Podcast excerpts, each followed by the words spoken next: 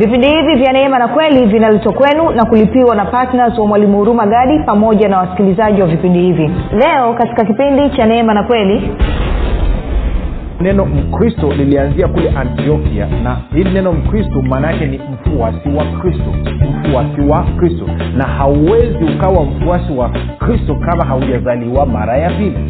Huwezi ukawa mfuasi wa kristo lazima huo umezaliwa mara ya pili ndio nini ama huo umeokoka umempokea yesu kristo kama bwana na mwokozi wa maisha yako ndio unafuzu una kuwa kristo una kuwa mfuasi wa kristo. Otherwise ukisema huyo ni mfuasi wa kristo na ujazaliwa mara ya pili unajidanganya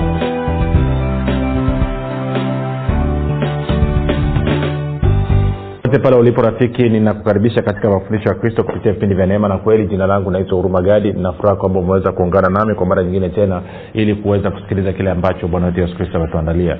Uh, kumbuka tu mafundisho ya kristo yanakuja kwako kila siku muda na wakati kama huu yakiwa na lengo la kujenga na kuimarisha imani yako wewe unanisikiliza ili uweze kukua na kufika katika cheo cha kimo cha utimilifu wa kristo. Kwa lugha nyingine ufike mahali uweze kufikiri kama kristo uweze kuzungumza kama kristo na uweze kutenda kama kristo kufikiri kwako rafiki kuna mchango wa moja kwa moja katika kuamini kwako. Ukifikiri vibaya utaamini vibaya lakini kama utafikiri vizuri utaamini vizuri. Hivyo basi fanya maamuzi ya kufikiri vizuri na kufikiri vizuri ni kufikiri kama kristo na ili uweze kufikiri kama kristo huna budi kuwa mwanafunzi wa kristo na mwanafunzi wa kristo anasikiliza na kufuatilia mafundisho ya kristo kupitia vipindi vya neema na kweli Uh, zingatia kwamba mafundisho haya sio tu kwamba yanakuja kwako kila siku kwa njia ya redio lakini pia kwa wale wanaofuatilia kupitia kwenye youtube basi mafundisho haya yanakuwa posted kila siku katika youtube channel inaitwa mwalimu huruma gadi.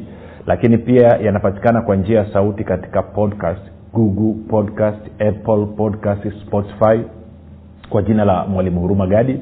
Lakini pia kuna grupu la mwanafunzi wa kristo ambalo linapatikana katika telegram pamoja na whatsapp ambapo unaweza ukajiunga kwa kutuma ujumbe mfupi wa kusema niunge katika namba ifuatayo. 764 5242 764 na utakapofanya hivyo basi utaunganishwa na utaweza kupata mafundisho haya kwa njia ya sauti kila siku kumbuka audio za kwetu ni ndogo sana ni takriban mb kumi na moja. Hivyo kwa mb sabini na saba tu unapata ufunuo revelation kumjua kristo na kumjua mungu ambaye ni baba yako nitoe shukrani za pekee kabisa kwako wewe ambao umekuwa ukisikiliza kila siku ukifuatilia mafundisho haya kwa umakini mkubwa kabisa lakini pia umekuwa ukihamasisha wengine waweze kusikiliza na kufuatilia mafundisho ya neema na kweli. Asante kwa uaminifu wako asante kwa kazi yako iliyo njema. Hakika kwa kufanya hivyo unashiriki katika kuhakikisha kwamba ufalme wa mungu ufalme unaongozwa na bwana wetu yesu kristo unasonga mbele asante pia kwa vile ambavyo umekuwa uki, uki, ukienda kufundisha wengine waweze kusikiliza amin waweze kujua na kufahamu kile ambacho umekijua. Kwa kufanya hivyo umetimiza kwa vitendo kabisa agizo la bwana wetu yesu kristo ambalo alituagiza moja tukahubiri injili kwa kila kiumbe lakini mbili tukawafanya mataifa yote kuwa wanafunzi Uh, ni kushukuru pia wewe ambaye umekuwa ukifanya maombi kwa ajili ya vipindi vya neema na kweli kwa ajili ya wasikilizaji wa vipindi vya neema na kweli kwa ajili ya kwangu mimi pamoja na timu yangu. Asante kwa maombi yako uaminifu wako tunauona maanake matunda na matokeo tunayaona. Na pia wewe ambaye umefanya maamuzi ya dhati kabisa kutumia haki yako ya kikristo haki yako ya imani kutumia imani yako kuhakikisha kwamba umeamua kuwa partners wa vipindi vya neema na kweli na kwa fedha yako unachangia na ku, nini kuwezesha gharama za injili kwa njia ya redio kuweza kulipwa. Tunasema asante sana kwa uaminifu wako. Tunauona uaminifu wako. Endelea usichoke. Ehe. na basi tunaendelea na somo letu linalosema mkristo ni nani? Mkristo ni nani? Na tumekusha kuangalia vitu kadhaa na kama unakumbuka kipindi kilichopita tulikuwa tunaangalia habari ya uhusiano wa kanisa na mkristo. Lakini kabla ya kwenda hapo nikumbushe tena mambo machache. Najaribu kwenda taratibu najaribu kukumbusha najaribu kusisitiza. Kwa sababu haya mambo pamoja saa nyingine yanaonekana ni mepesi lakini watu wengi hawayafahamu. Kumbuka tumeona kwamba mkristo mkristo ni mtu ambaye roho wa kristo yuko ndani mwake. Mkristo ni mtu ambaye roho wa kristo anaishi ndani mwake. Ni mtu ambaye roho wa mungu anaishi ndani mwake. Ni mtu ambaye roho mtakatifu anaishi ndani mwake na nikakwambia kwamba roho mtakatifu anakujaje ndani mwako? Anakuja wakati huo unazaliwa mara ya pili. Unapomkubali na kumpokea yesu kristo kama bwana na mwokozi wa maisha yako ndio siku ambayo roho mtakatifu roho wa mungu roho wa kristo anapoingia ndani mwako na kufanya makao ndani mwako. Kwa hiyo huyo ndio mkristo. Na nikakwambia pia kwamba ukristo ukristo sio dini. Ukristo maana yake ni maisha ama uzima wa mungu ndani ya mwanadamu e, maisha ama uzima wa mungu ndani ya mwanadamu. Na nikakwambia basi kama hauna uzima wa mungu kwa maana ya hauna mwana wa mungu ambaye ni kristo wewe sio mkristo. Hata kama unajiita mkristo hata kama umehudhuria sijui mafundisho ya aina gani kama haujazaliwa mara ya pili kama haujampokea yesu kristo kuwa bwana na mwokozi wa maisha yako wewe sio mkristo wewe huna tofauti na mshabiki wa timu ya mpira wa miguu ambaye sio mwanachama. Huna tofauti na mshabiki wa chama cha siasa ambaye sio mwanachama. Maanaake ni kwa kuwa sio mwanachama una haki ya kuchagua ama kuchaguliwa. Una haki ya kufanya maamuzi katika mwelekeo wa klabu yako ama hicho chama ambacho huko kwao na wewe ambaye haujazaliwa mara ya pili umebakia tu mshabiki ni tatizo. Kwa hiyo ni matumaini yangu utafanya maamuzi ya kuzaliwa mara ya pili. Na kwa bahati mbaya leo hii tuna watu wanajiita ni watumishi wa bwana yesu wanajiita kuwa wanamtumikia bwana yesu wakati hawajazaliwa mara ya pili. Wakati hawajampokea yesu kristo kuwa bwana na mwokozi wa maisha yao.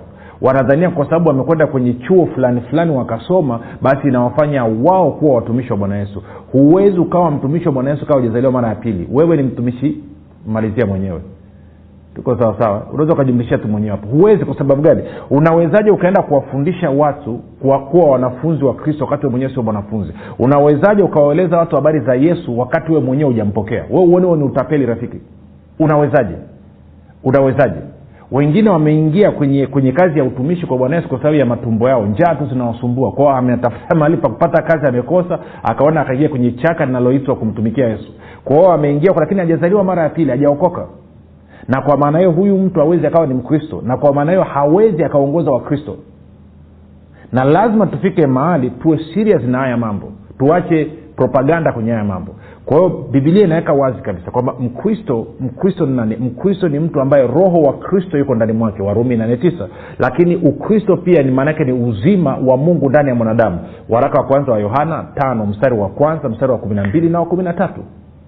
Kwa hiyo tuliyaona hayo lakini pia tukaona kwamba kwa mara ya kwanza huko antiokia ukienda kwenye kwenye matendo ya mitume kumi na moja mstari wa ishiri tano hadi wa ishiri sita kwa mara ya kwanza huko antiokia katika kanisa wana, nini wa, wanafunzi waliitwa wakristo. Kwa hiyo neno mkristo lilianzia kule antiokia na hili neno mkristo maana yake ni mfuasi wa kristo mfuasi wa kristo. Na hauwezi ukawa mfuasi wa kristo kama haujazaliwa mara ya pili. Huwezi ukawa mfuasi wa kristo lazima huo umezaliwa mara ya pili ndio u, nini ama huo umeokoka umempokea yesu kristo kama bwana na mwokozi wa maisha yako ndio unafuzu una kuwa mkristo mm, qualify kuwa mfuasi wa kristo. Otherwise ukisema wewe ni mfuasi wa kristo na haujazaliwa mara ya pili unajidanganya tu.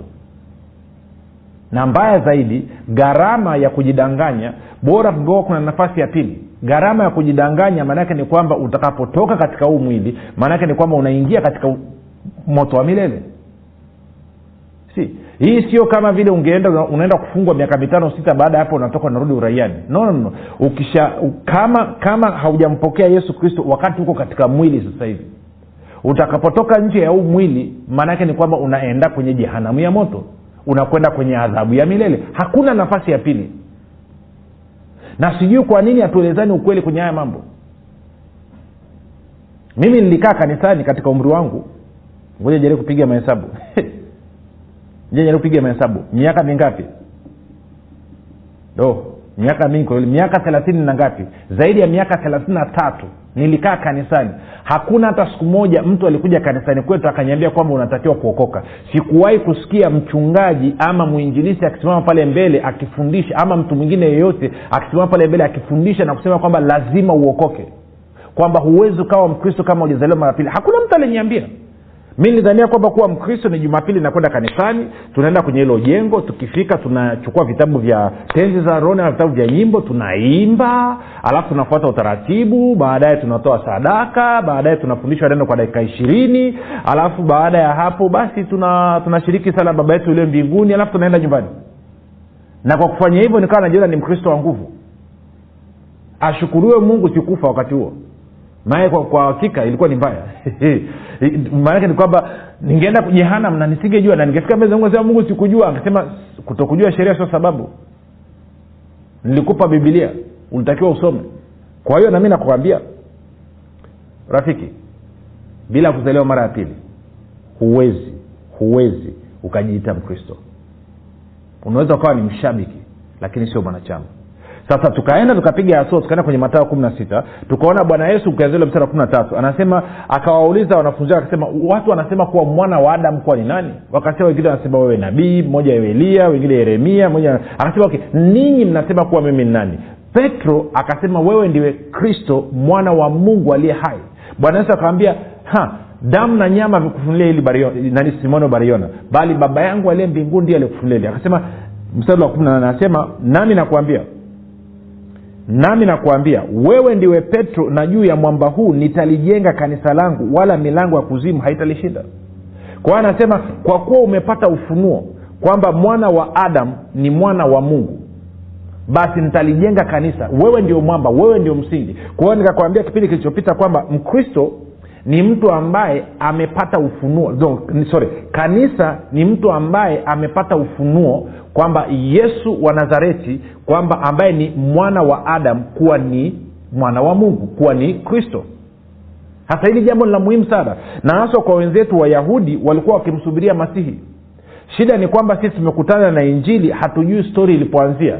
Ni kama umeingia kwenye tamthilia ama sinema ukaikuta huko katikati hujui inapoanzia na kwa maneo pia unaondoka kabla hujui mwisho wake ulivyo. Kuielewa ni ngumu sana.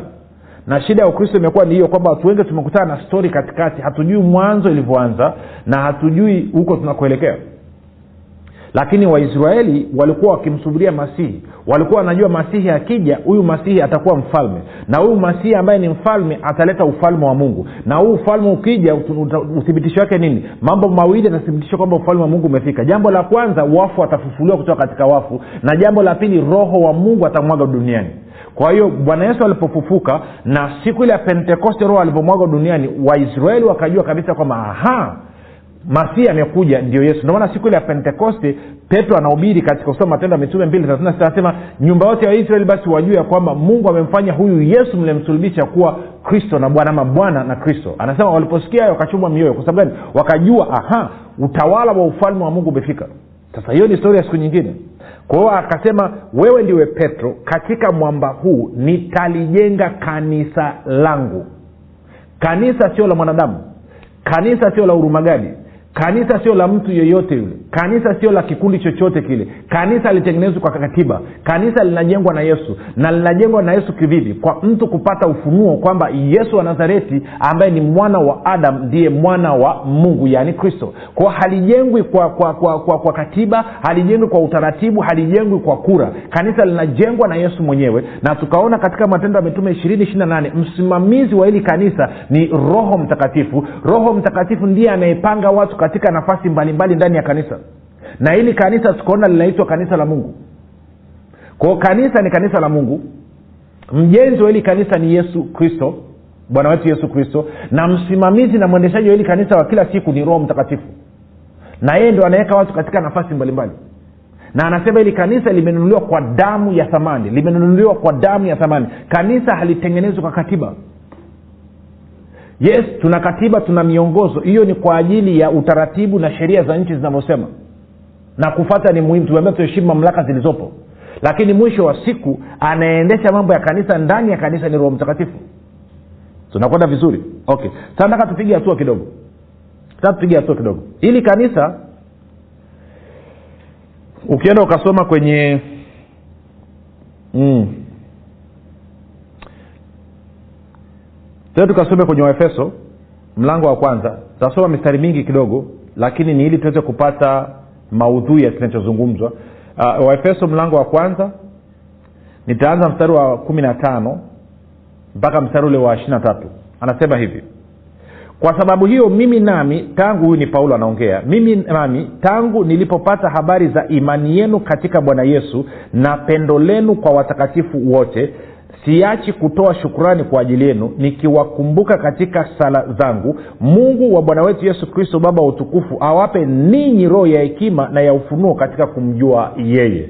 Unaweza kawa sema kumjua yesu kristo ama kumjua mungu baba kwa sababu wao ni mmoja. Okay.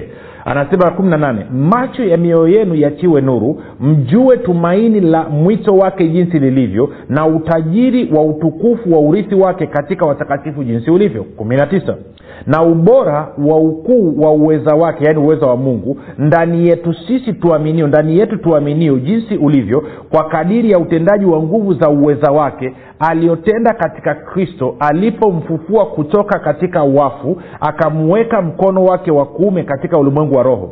Moja. Juu sana kuliko ufalme wote na mamlaka na nguvu na usulutani na kila jina litajwalo wala si ulimwenguni humu tu bali katika ule ujao pia alafu anaendelea anasema mstari wa ishiri mbili akavitia vitu vyote chini ya miguu yake akamweka yaani kristo awe kichwa juu ya vitu vyote kwa ajili ya kanisa kwa ajili ya kanisa kwa ajili ya kanisa ambalo ndilo mwili wake ukamilifu wake anayekamilika kwa yote katika yote. Kwa hiyo anasema kanisa ni mwili wa kristo. Kanisa ni mwili wa kristo. Tarudia tena kanisa ni mwili wa kristo. Sasa tuende tukaangalia katika wakolosai. Tende wakolosai mlango wa kwanza. Alafu nitaanza kama mstari wa ishiri na tano. No turudi nyuma kidogo kwa nini? Twende mstari wa kumi na mstari wa kumi na nane. Inazungumzia habari za kristo. Anasema naye yaani kristo ndiye kichwa cha mwili kama tulivyoona kwenye waefeso moja ishirina mbili mpaka ishirina tatu anasema naye yani kristo sorry, sorry, anasema naye yaani kristo ndiye kichwa cha mwili yaani cha kanisa naye ni mwanzo ni mzaliwa wa kwanza katika wafu ili kwamba awe mtangulizi katika yote. Kwa hiyo anasema kristo ndiye kichwa cha mwili yaani kanisa. Kwao mwili wa kristo ndio nini? Ndio kanisa. Twende mstari wa ishiri tano ama wa ishiri na nne paulo anasema hivi sasa nayafurahia wakolosai moja ishiri nne sasa nayafurahia mateso niliyonayo kwa ajili yenu tena nayatimiza katika mwili wangu yale yaliyopungua ya mateso ya kristo kwa ajili ya mwili wake yaani kanisa. Kwa hiyo rafiki kanisa ni mwili wa kristo. Kanisa ni mwili wa kristo. Na mwili wa kristo ni kanisa. Sasa hili kanisa ambalo ni mwili wa kristo linatengenezwaje? Kumbuka anayejenga na kulitengeneza hili kanisa nani? Yesu kristo. Kwa hiyo tukiwa na hilo hilo wazo twende sasa katika wakorinto wa kwanza mlango wa kumi na mbili. Alafu tuanze mstari wa kumi na mbili mpaka wa kumi na tatu. Wakorinto wa kwanza mlango wa kumi na mbili mstari wa kumi na mbili hadi wa kumi na tatu. Anasema maana kama vile mwili ni mmoja nao una viungo vingi na viungo vyote vya mwili ule navyo ni vingi ni mwili mmoja. Vivyo hivyo na kristo. Kumi na tatu. Kwa maana katika roho mmoja sisi sote tulibatizwa kuwa mwili mmoja kwamba tu wayahudi au kwamba tu wayahudi ikiwa ni watumwa au ikiwa tu huru. Nasi sote tulinyweshwa roho mmoja kwa maana mwili si kiungo kimoja bali ni vingi.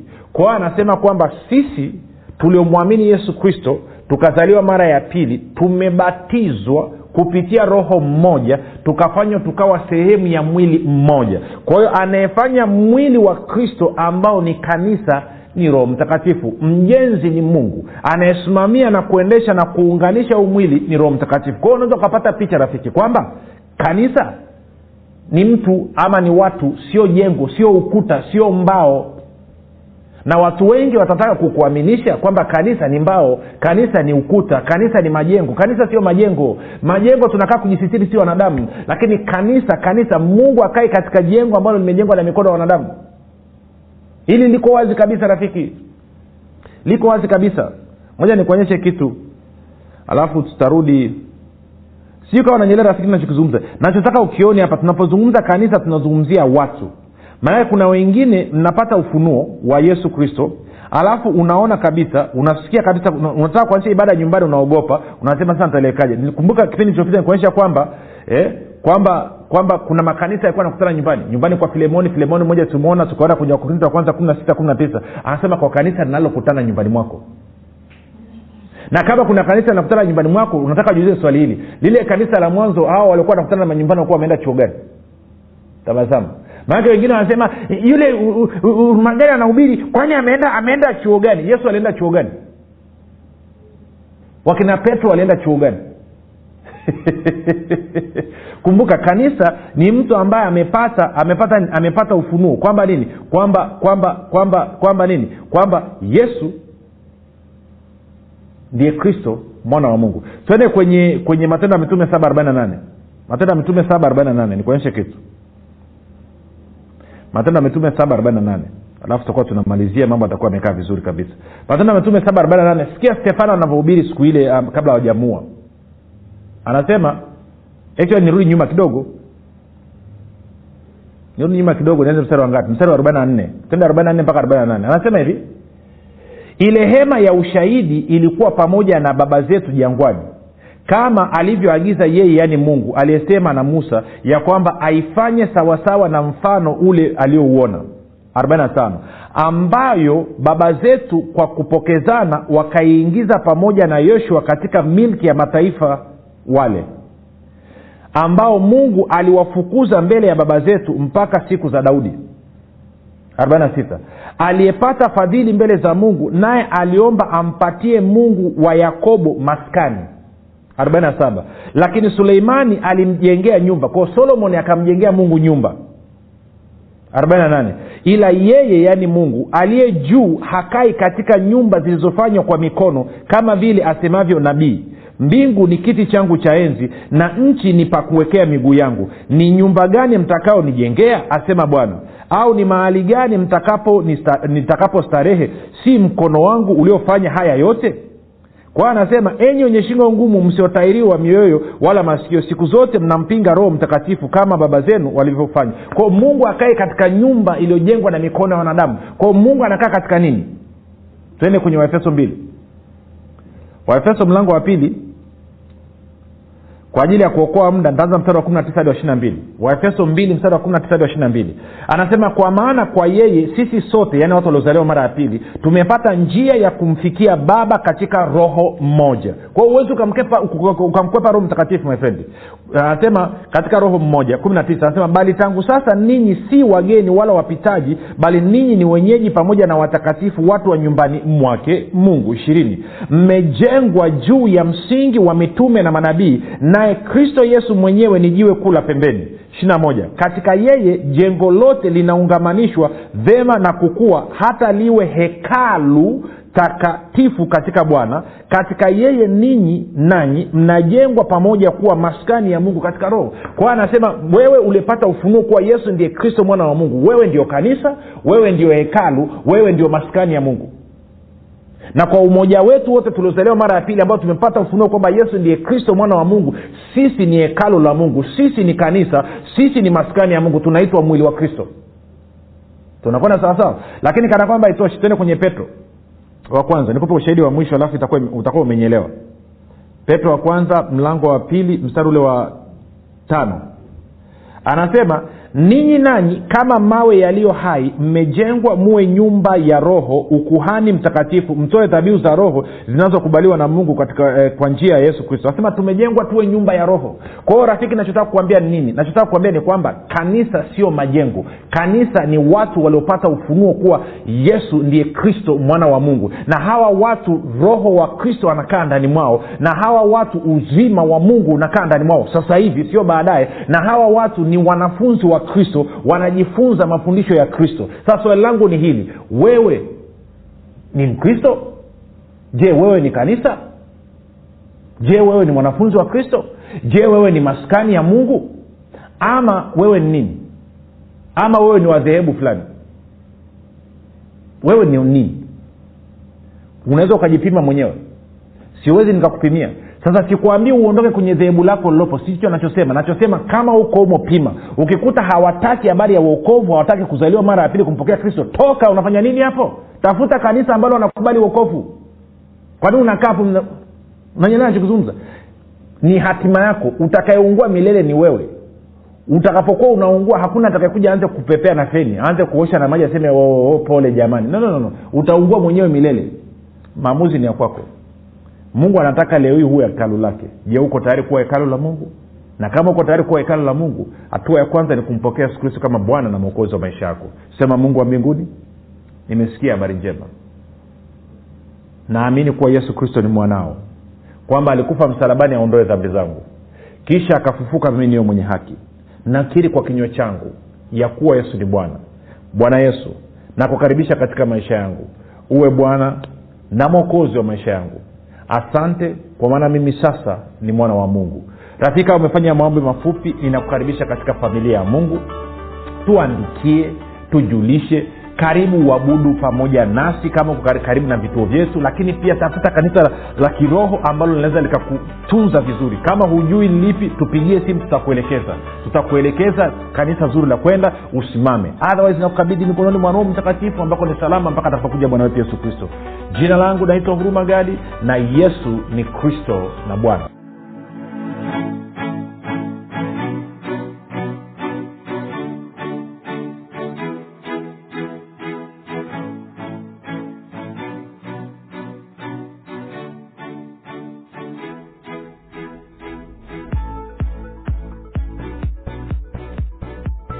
piga simu sasa kuweka oda ya kitabu kipya cha mwalimu huruma gadi kinachoitwa imani makini. Ili kuweka oda yako piga simu sasa. 7895242 au 6735242 au 7645242 jifunze siri ya ulinzi ushindi na mafanikio kupitia kitabu hiki cha imani makini. Kati ya mambo ambayo mwalimu huruma gadi amefundisha ndani ya kitabu hiki cha imani makini ni utendaji kazi wa imani sheria ya imani adui wa imani na tofauti ya imani thabiti na imani dhaifu. Na pia ametoa mifano mbalimbali mbali ya matumizi ya imani. Piga simu sasa kuweka oda ya kitabu hiki cha imani makini kwa kupitia namba 7895242 au 6735242 au 7645242 imani makini siri ya ulinzi ushindi na mafanikio